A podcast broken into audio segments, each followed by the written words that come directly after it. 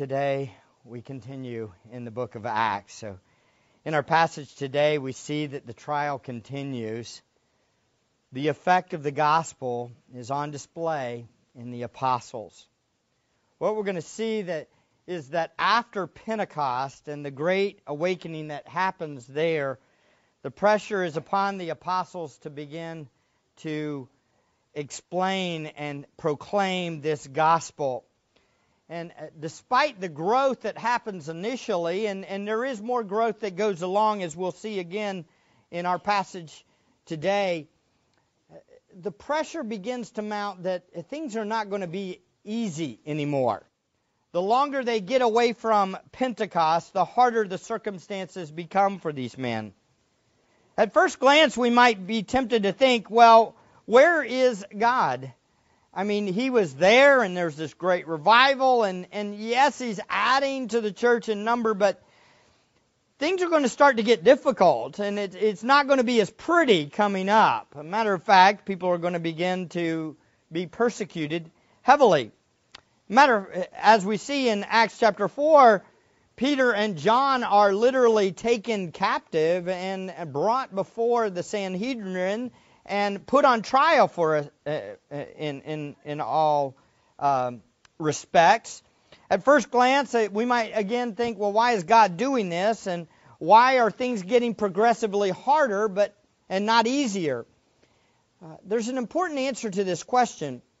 As the heat grows and as the persecution begins to happen, the humanness is burned off, and these men begin to glorify God in great ways, in, in even more profound ways. See, it's when persecution comes that sinfulness, fleshliness, selfishness is burned off.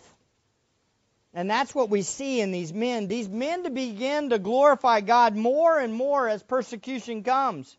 Thus, God is glorified more in the pressure increases. Now, beloved, in chapter 4 of Acts, we begin to see the heat being turned up on these disciples of Jesus. And what we see is God is greatly glorified in these simple, uneducated fishermen from Galilee when persecution comes. Today we're going to see the glory of God on display in the apostles at their first trial for the cause of Christ. So today I want to challenge you that you can know also and you can glorify God also when you face difficulties in your life. You must understand that difficulties in your life and circumstances in your life are opportunities to exalt the Savior. God does not bring these things into our life to just punish us. He brings these things into our lives so that we can exalt God. In a sense, Maturity is shown through the pressures of persecution. You get to see who you really are when the flames of persecution come and when trials come into your life. I'm so encouraged by these men. And I want to be like these guys, that no matter what the circumstances, they pro- exalt Christ. Last time we saw the trial of the apostle, uh, apostles takes place, and we went over how it breaks down. The arrest is found in verses 1 through 3. The reception is found in verse 4. And 5 and 7, 5 through 7, there's an interrogation. And then the men boldly proclaim the defense, as Mark read this morning. And the reply we'll see today as they reply to their defense. And the deliberation is found in verses 15 to 17. The verdict is found in verses 18 to 20. Then there's the release and the worship. In this passage, we're going to just kind of keep walking down through it. Today, last week, we made it through the first three stages of the trial. And this week, Lord willing, we'll cover another three stages and hopefully get through the verdict. I want to pick up again in Peter's initial defense, found in verses 8 to 12. It was a masterpiece of logic, and clarity, and boldness. And we saw last week in the defense in verses 8 through 12 that ultimately Jesus was on trial again. And Peter, however, gives this Christocentric defense that is a Christ exalting, Christ focused, Christ centered message in its defense. It's all about Jesus. We saw that the Spirit stepped up to defend the person and work of, the, of Jesus, working through the apostle. The Spirit literally took control of Peter as Peter humbly submitted to the Lord. Then Peter respectfully yet boldly gave his defense. I want to want, make one more main observation concerning this, and, and again, I want to stop and focus in on this, is that Peter uses this to exalt Christ and his name. Specifically, this idea of Jesus' name being the main focus of his attention. Jesus was the focus of Peter's defense, not himself. The name of Jesus is another way of saying the person and work of the Lord Jesus Christ. You know, I was thinking on this. This fits very well with our uh, with the deaf, and I, have mentioned this before, but it's it's a perfect illustration of this. That when you get to know the deaf and they become friends with you, they give you a sign name. By the way, if you don't have a sign name, then that, maybe that means that you need to spend a little bit more time getting to know our deaf in our congregation. See, as longer the longer you get to know them, they, they get to know you, and then they give you a sign name. And the sign name, for example, I don't know if y'all have seen Tom. He's the uh, the big guy that has a deep voice. Uh, his sign name is a T, and he puts it on his muscle here, like this, because he's a muscular guy. Okay, so his sign name is this. He doesn't say anything; he just does this. They know what that is. And for Omar, his his sign name was uh, this. And it, it came from here, like this. And it's an H, and it went from his chin down. And you know why that was? Because he was all about his daughter, Kaylin. This is his daughter. And the idea is, is they identify us by one name. That name identifies you. Same way with Jesus and his name. When it talks about his name in the Bible, it talks about who he is and what he's done. And so whenever his name was mentioned or in the name of Jesus, it was talking about who Christ is and what he's done. And notice how many times in the context that this idea or concept of name has been mentioned. Look over at Acts 2 again. In Acts 2:38, Peter said to them, "Repent and each one of you be baptized in the name of Jesus Christ for the forgiveness of sins, and you will receive the gift of the Holy Spirit. Then in Acts 3 6, it says, But Peter said, I do not possess silver and gold, talking to the lame man, but what I do have, I give to you. In the name of Jesus Christ the Nazarene, walk. Then we look over at 3:16 and on the basis of faith in his name it is the name of Jesus which has strengthened this man whom you see and know. And the faith which comes through him has given him this perfect health in the presence of you all. Then in verse 4:10 it says and let it be known to all of you and to all the people of Israel that by the name of Jesus Christ the Nazarene whom you crucified, whom God raised from the dead. By this name, this man stands here before you in good health. Then notice even in 417, look over there, 417 and 18, it says, But so that it will not spread any further among the people, let us warn them to speak no longer to any man in this name. So even the Sanhedrin got it. They knew what the name meant. It wasn't just a name Jesus. Don't use that name Jesus anymore. It was about the person and work of Jesus. Verse 18 And when they had summoned them, they commanded them not to speak or teach at all in the name of Jesus. And even afterwards, the disciples' prayer and their worship includes a reference to the name of Jesus. In verse 30, it says, While you extend your hand to heal, and signs and wonders take place through the name of your holy servant Jesus. So the idea is it's mentioned over and over the name of Jesus. So when Peter gives his defense in 4 8 to 12, he concludes with this verse that every single one of you should have memorized. 412, get it, understand it. 412 is one to live by, to hold in your back pocket.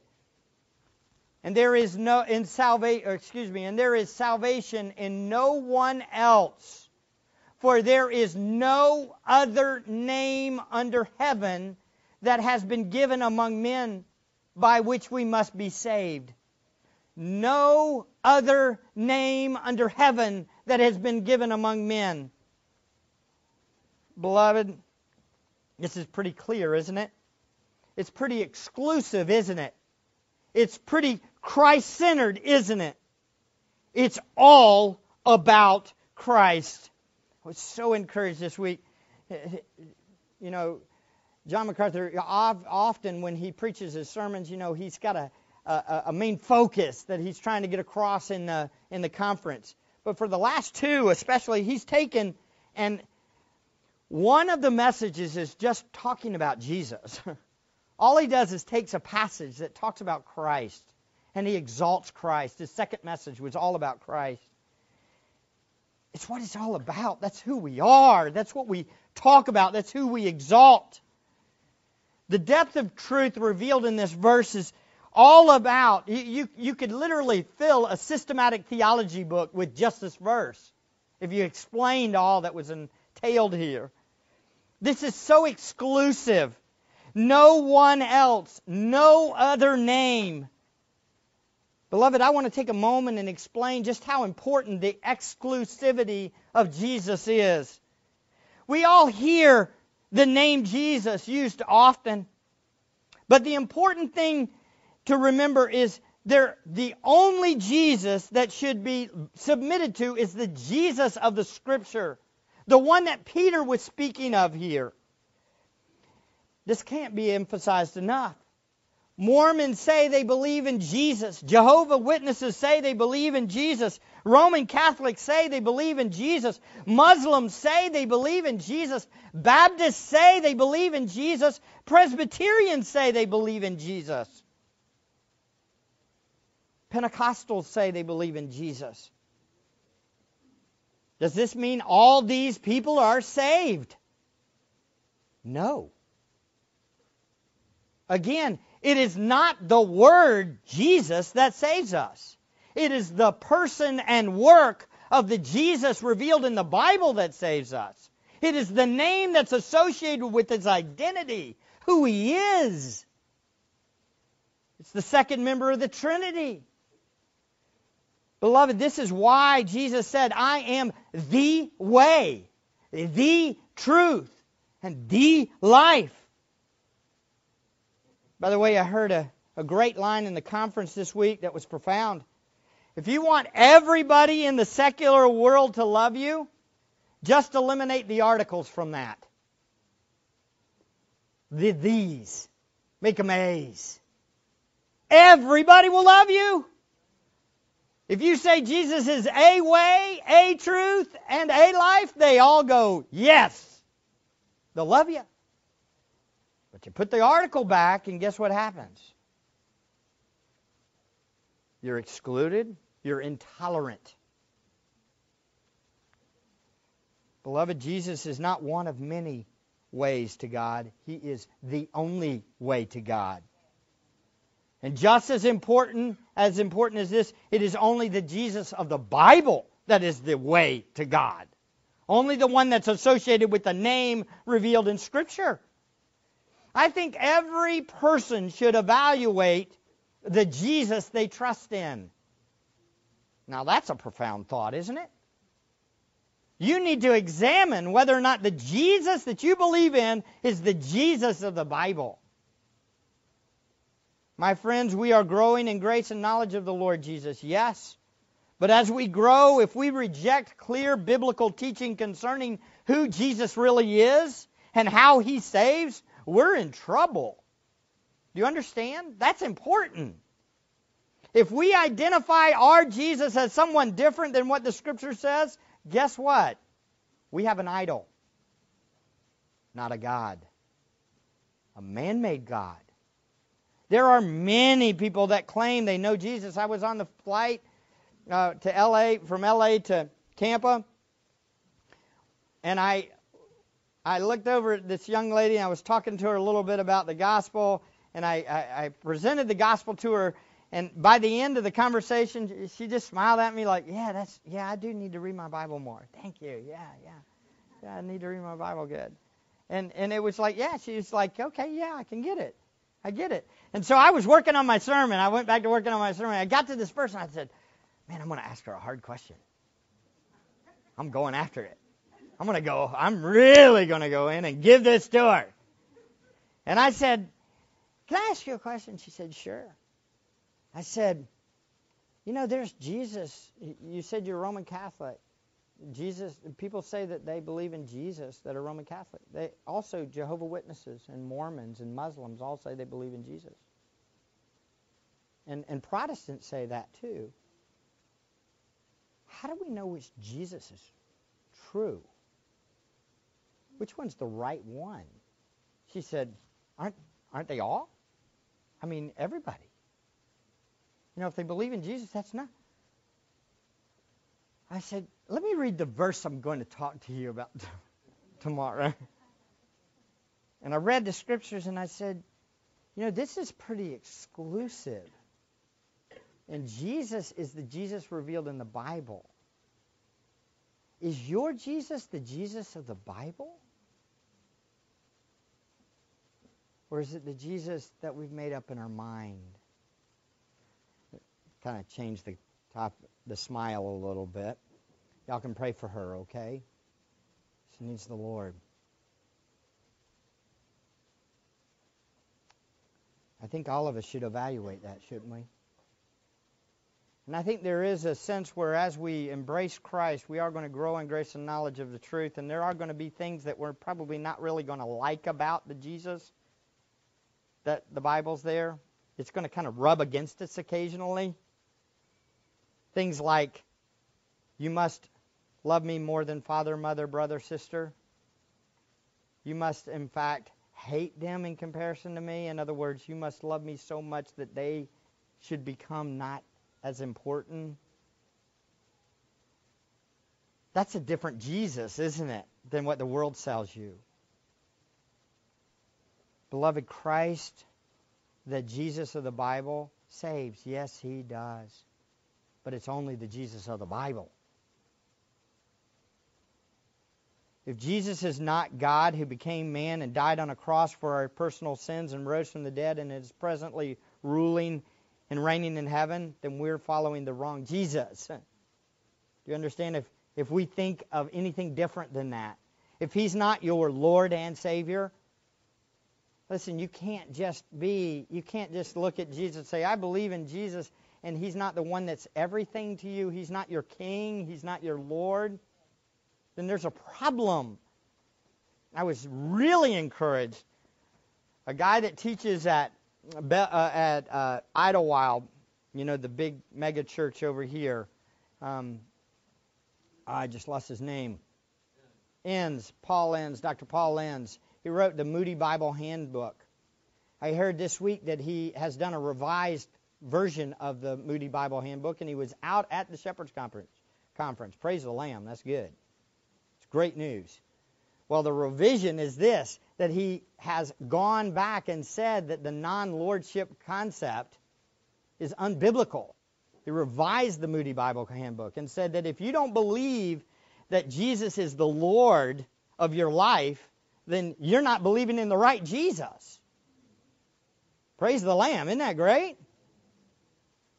I'm thankful. Even in a church like Idlewild, you got guy, a guy that's teaching a Sunday school class. He's going to tell the truth. People are going to get saved. Praise God, right? I think we all need to stand up and say, This is the Jesus of the Bible. Let's stand for him. In our culture, self focused and self defining religion is the method of choice. We are a narcissistic society that desires to define words and events and people our way. Do you understand? We're so self absorbed with making religion about how we define religion. Listen to me closely, beloved. Jesus is ultimately not defined by your heart or your mind. It's defined by Scripture. He is defined by Scripture. Oh, I'm shocked by this. How many people have fallen into the trap of saying, I believe in Christ, and then later on fall away. I think it's because they defined Jesus and they had a wrong Jesus. Yet this verse also in 4:12 is full of hope, isn't it? Lots of hope. Salvation. There's salvation in no one else, but the opposite is definitely implied, right? There is salvation in biblical Jesus. Praise God, right? We can be delivered from the power and the penalty of sin through Jesus Christ. We can have our sins forgiven. We can be declared right in God's sight. We can have relationship with our Creator who enables us to glorify Him daily through Jesus. Our hope is in Jesus. He is the only way to this salvation. And yet at the same time, it's convicting because it's no other name. For Peter is saying this, Peter, Peter was drawing a line in the sand and saying, Listen to me, Sanhedrin. Listen to me closely. The one whom you killed, the one whom God raised from the dead, he's the only way. There's no other way you're going to get saved. There's no other way you're going to be able to be delivered. No matter how self-righteous you are and no how matter how many religious works you do, you are not saved unless you come to the Jesus that you killed and God raised from the dead. In effect, he's saying, embrace Jesus Christ of Nazareth, whom you killed and God raised from the dead, or you will be lost forever. That's what he's saying. There's a bold, clear line here, isn't it? I'm shocked by this. I'm encouraged by this. The same Peter that denied Jesus is now boldly saying that he's the only way. So he states with a firm exhortation there is no other name under heaven that has been given among men which, by which we must be saved. And again, the apostles encountered the living God, right? That's why they act like this. And the fear and the doubt expressed even long after the Great Commission. Remember at the Great Commission, some were doubting? Remember that? Why is that gone? The answer is the Holy Spirit had opened their eyes to see the glory of Christ. And now they're totally different people. Once you fully understand Jesus, the Lamb of God, you're ready to go. The Word of God comes alive. You understand even the Old Testament. That's what happened with them. Listen to me, beloved. When you know and understand the glory of Jesus Christ, you will boldly proclaim His name. That's a fact. Love for Him is natural for the person who has been loved by Him. Correct? We see next the results of an encounter with Jesus are obvious to all. Look at this. Look at this. In verse 13 and 14 it says, Now as they observed the confidence of Peter and John and understood that they were uneducated, untrained men, they were amazed and began to recognize them as having been with Jesus. And seeing the man who had been healed standing with them, they had nothing to say in reply.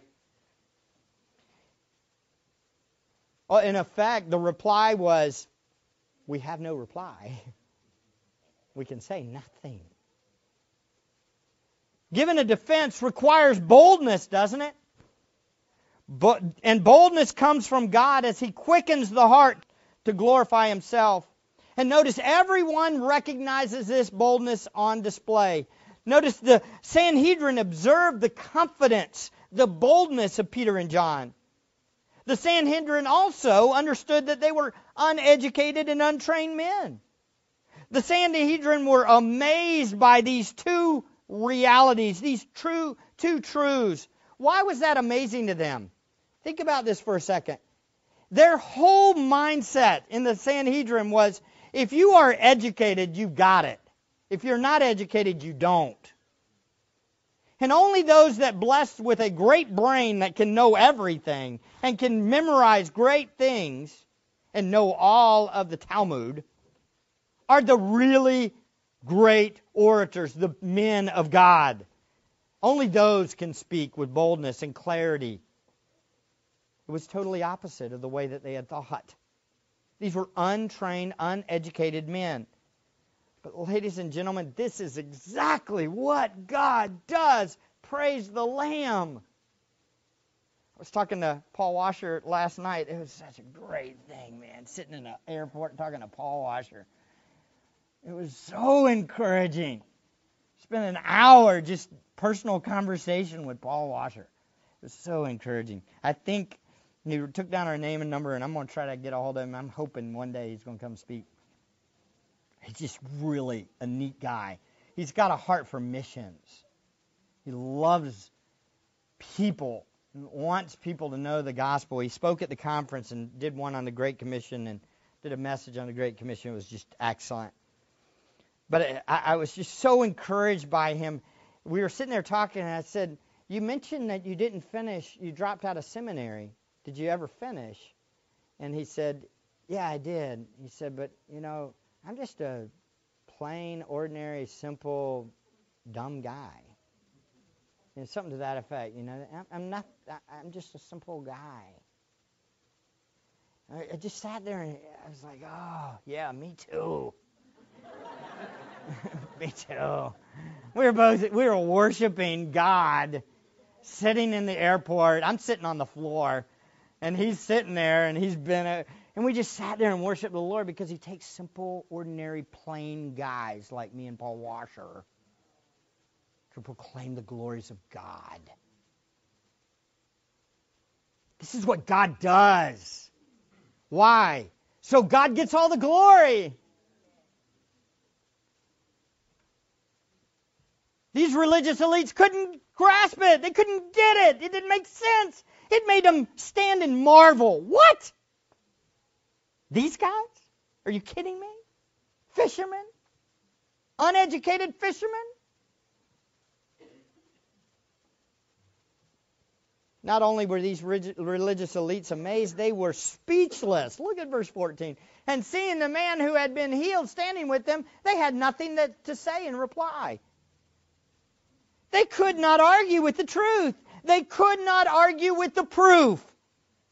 They could not say anything because the lame man was standing right next to them.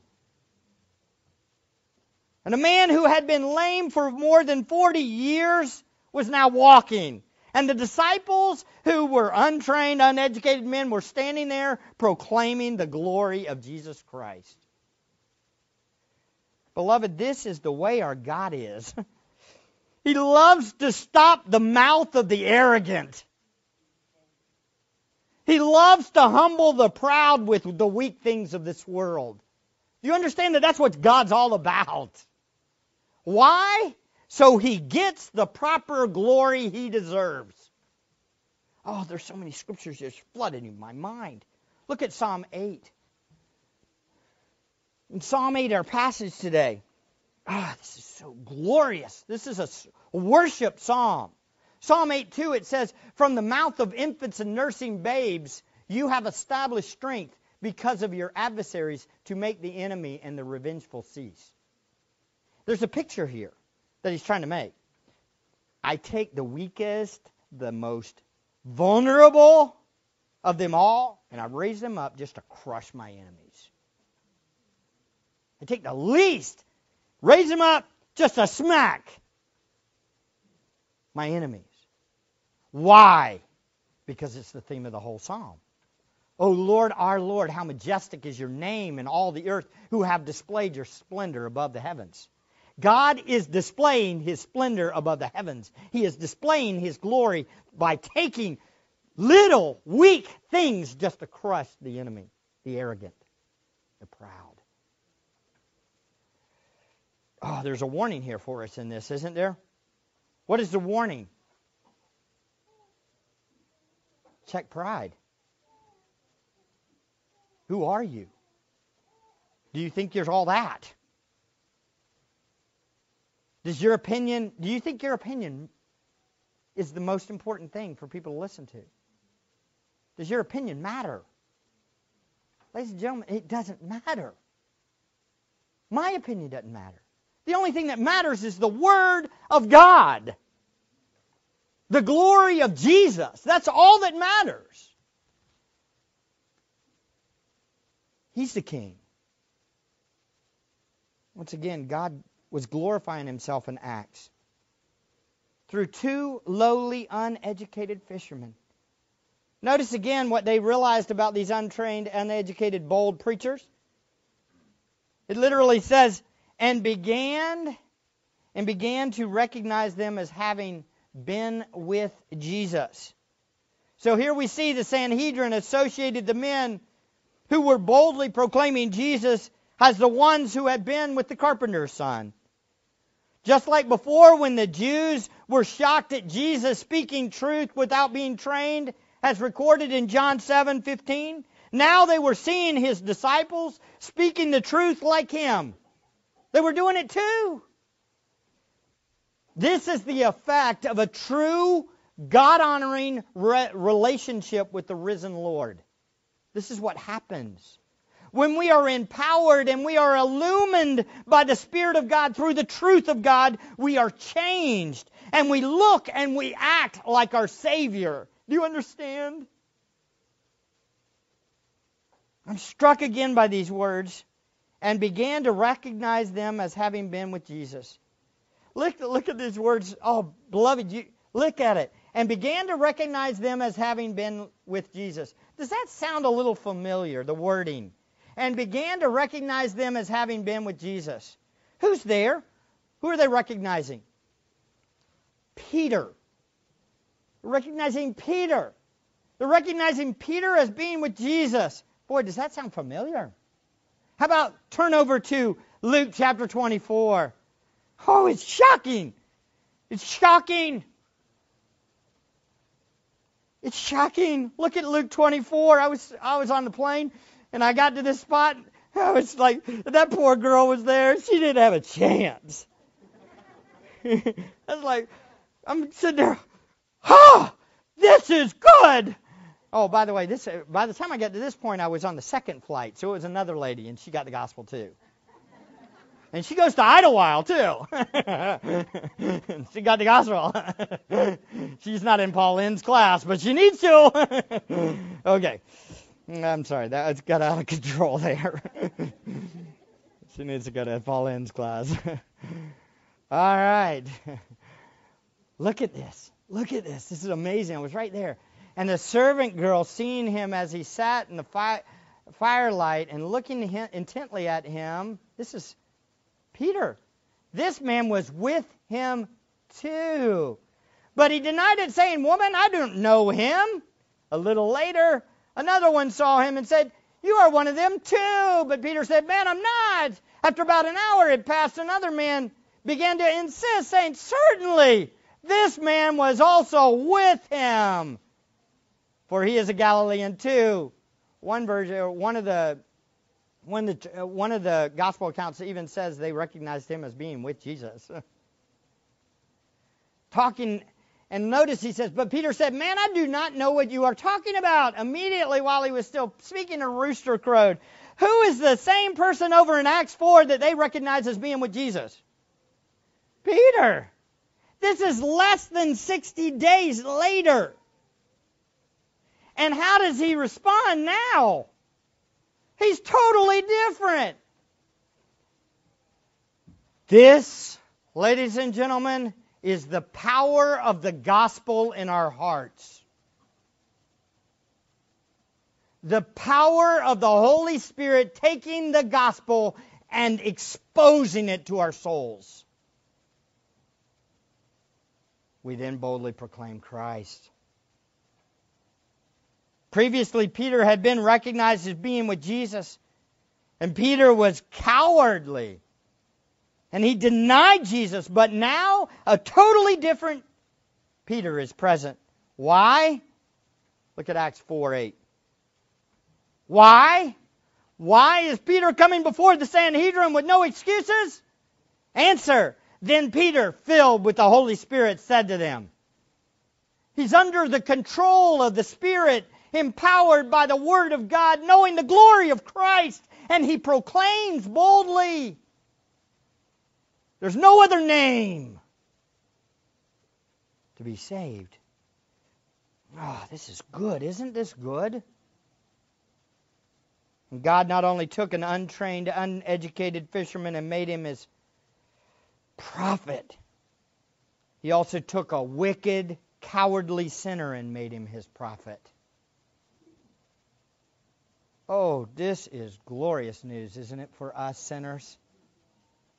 Is this not good news for all of us in this room? Oh, it reminds me of 1 Corinthians. Look over there. This, my friends, is good news for us. Look at 1 Corinthians 1.26. Mm, this is it. For consider your calling, brethren that there were not many wise according to the flesh, and not many mighty, not many noble, but God has chosen foolish things of this world to shame the wise, and God has chosen the weak things of the world to shame the things which are strong, and the base things of this world and the and the despised God has chosen the things that are not, so that he may nullify the things that are, so that no man may boast before God. Oh, this is the gospel itself. The gospel is foolishness to the world, correct? But the gospel lived out in us is also foolishness to the world. It humbles all. No one can stand before God and say, I was something, therefore you chose me. No one can boldly proclaim the gospel if they think that it's about them. But everyone who is humbled by the gospel and knows the glory of the gospel proclaims the gospel humbly and boldly, knowing that he is good. The gospel itself is foolishness, like I said to the world. And yet also the ones who proclaim the message were previously foolishness to the world too the despised. Why? So that God will get all the glory from the beginning to the end in all people. That he will be firstborn among all. We see this in Acts 4, don't we? Notice, however, the awe does not cause conversion. you would think. I don't know about you guys, but sometimes I think I'm about to explode up here with the glory of the gospel. I literally am just bursting. I just, ah, it's so good.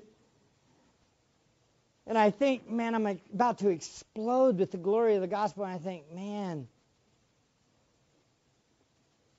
how can people not be moved by the glory of the gospel?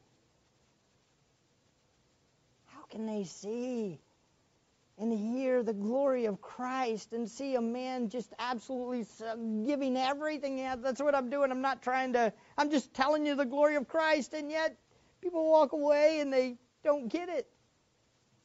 How can that happen? Well, we see it in the deliberation. Look what happens.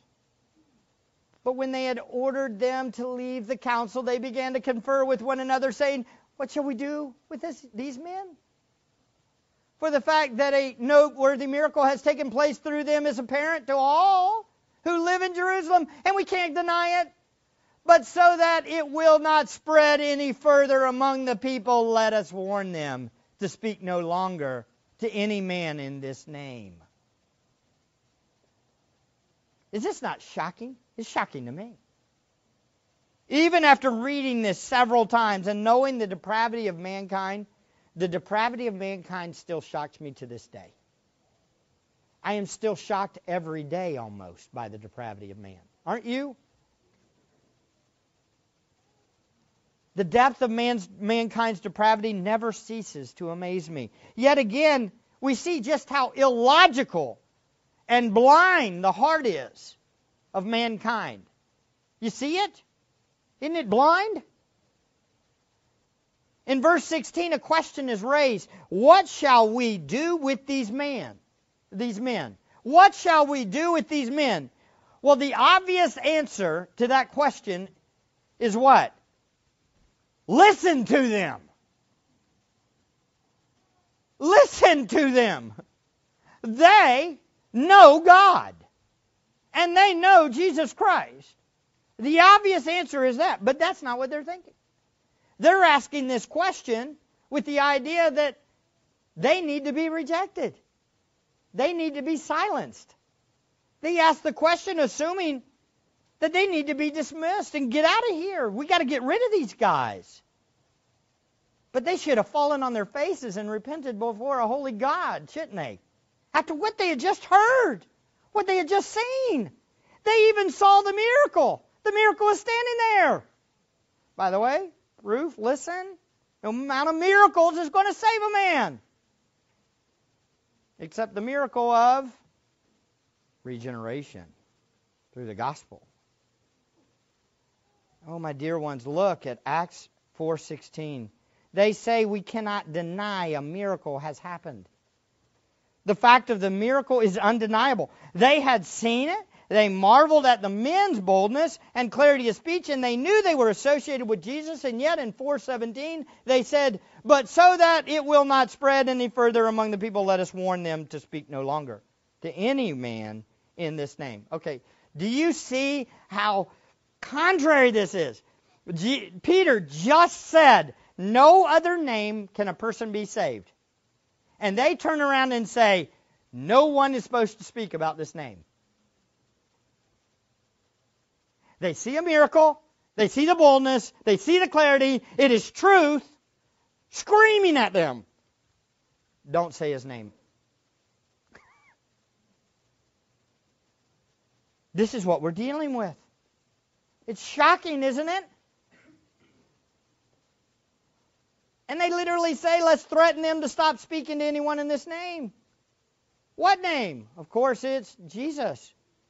So they know that the man was healed by the power and authority of Jesus, yet they still reject him. Crazy, isn't it? This is how wicked the ma- mankind's heart is. And beloved, I want to warn you that that remnant of sinfulness is still within all of us. No, we are not totally blind, but the differences and divisions in the body of Christ reveals that sinfulness still remains. Do you understand? All you got to do is count the number of different denominations and churches and concepts out there, and you can see the remnant of sin in people's lives. It's fact. Beloved, sin blinds.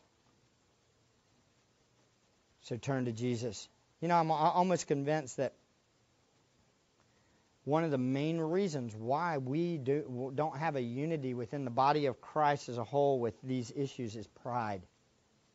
We get those, even at Shepherd's Conference, I had conversations with people that were just absolutely stuck on their systematic or their system of thinking, their theology, and they get it so enriched, it, entrenched in their heart, their pride won't let them look at the other side. I'm the same way. I had to fight that. I had to kill that regularly. I think everybody in the room is like that. Sin blinds us. Mankind as a whole is totally blind. And we only see dimly. The reason for threatening the men to not talk about Jesus anymore was their concern that they would that his name would spread among the people. They just could not stand the idea of the people embracing Jesus. This would threaten their position and power. Again, probably pride is their motivation. Probably, if you look at other passages, you see that they did not want to lose control. And it makes us irrational. And they were irrational. It was right there in front of them. Pride makes us irrational. And yet we think we're what? Rational. Pride makes us illogical, but we think we're logical. Oh, I need Christ. How about you? I need Jesus now.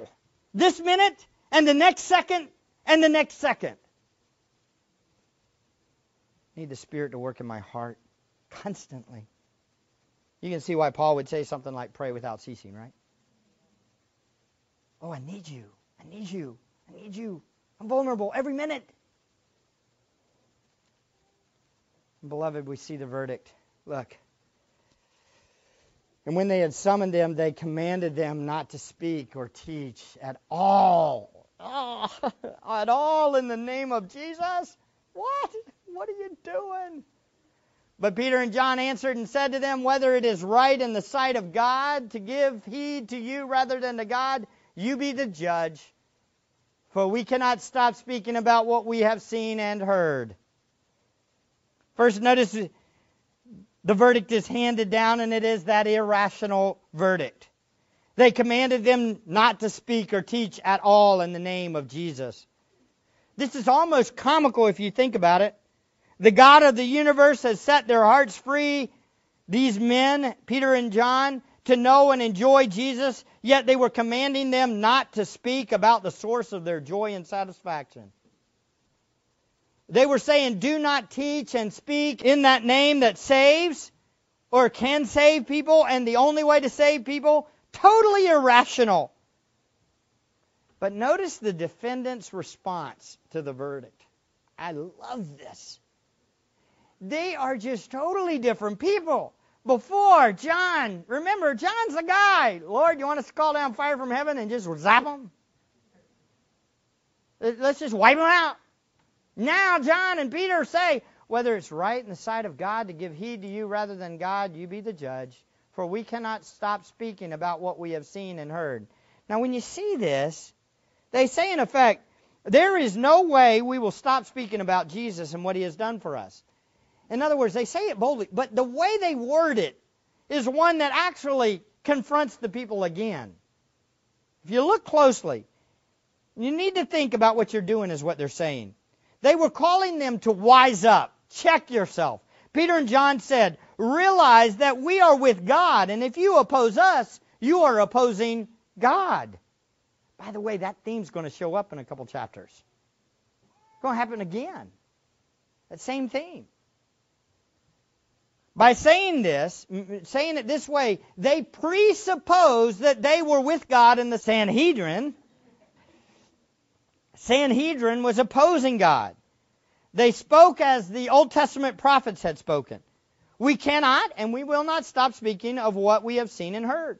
Beloved, we need more people of God like this today. We need to be like this. People who will stand up and say there is only one way to be saved and his name is Jesus.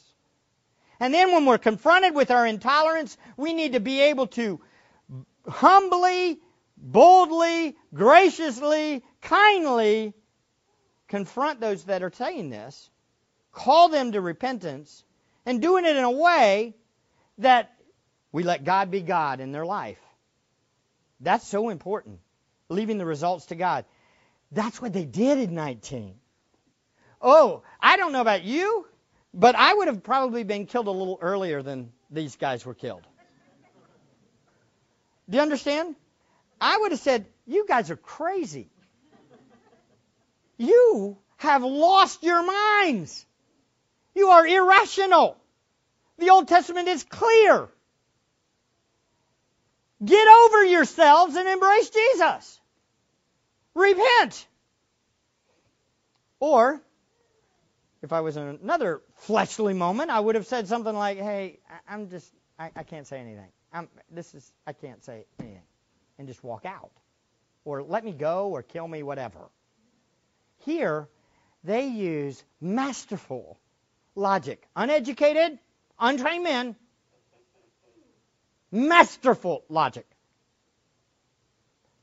whether it is right in the sight of God to give heed to you rather than to God, you be the judge. In other words, I'm with God. Do you want me to go against God? You judge. I'm with God. I'm doing what God wants me to do. You judge. In other words, I'm with Jesus. You need to be too, or you're going against God. Whatever your response, that's okay. That's between you and God.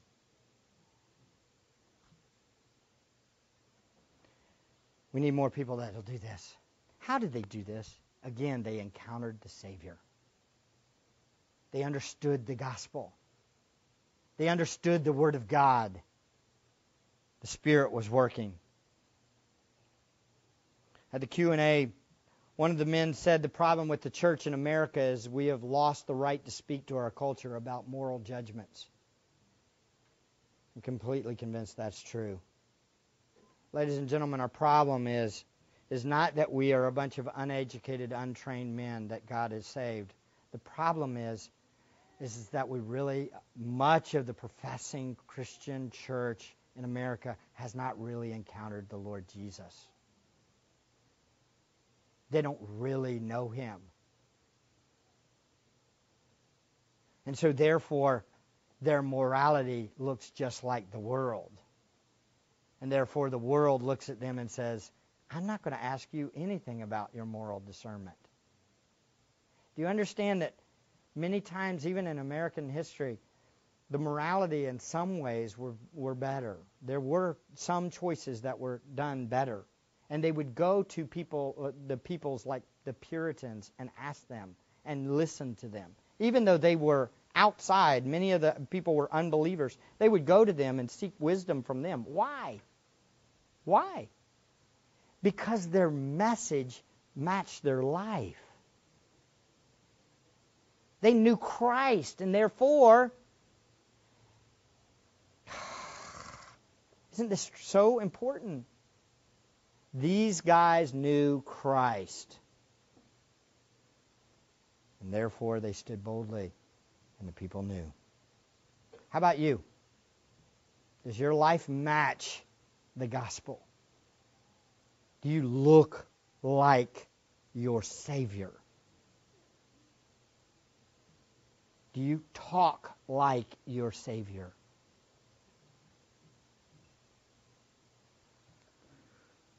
We need Him, don't we? Let's pray. Father, thank you for this time and your word. Reminded once again of how much we need you. Spirit, we need you to work in our hearts. We need you to direct our thoughts. We need you every hour, as the hymn writer says. Father, be our vision, be our focus. Help us to be Christocentric, Christ centered, Christ focused. God, please, all of us need this. May we exalt you this week and honor you and pursue you for the glory of your name. We pray this in Jesus' name.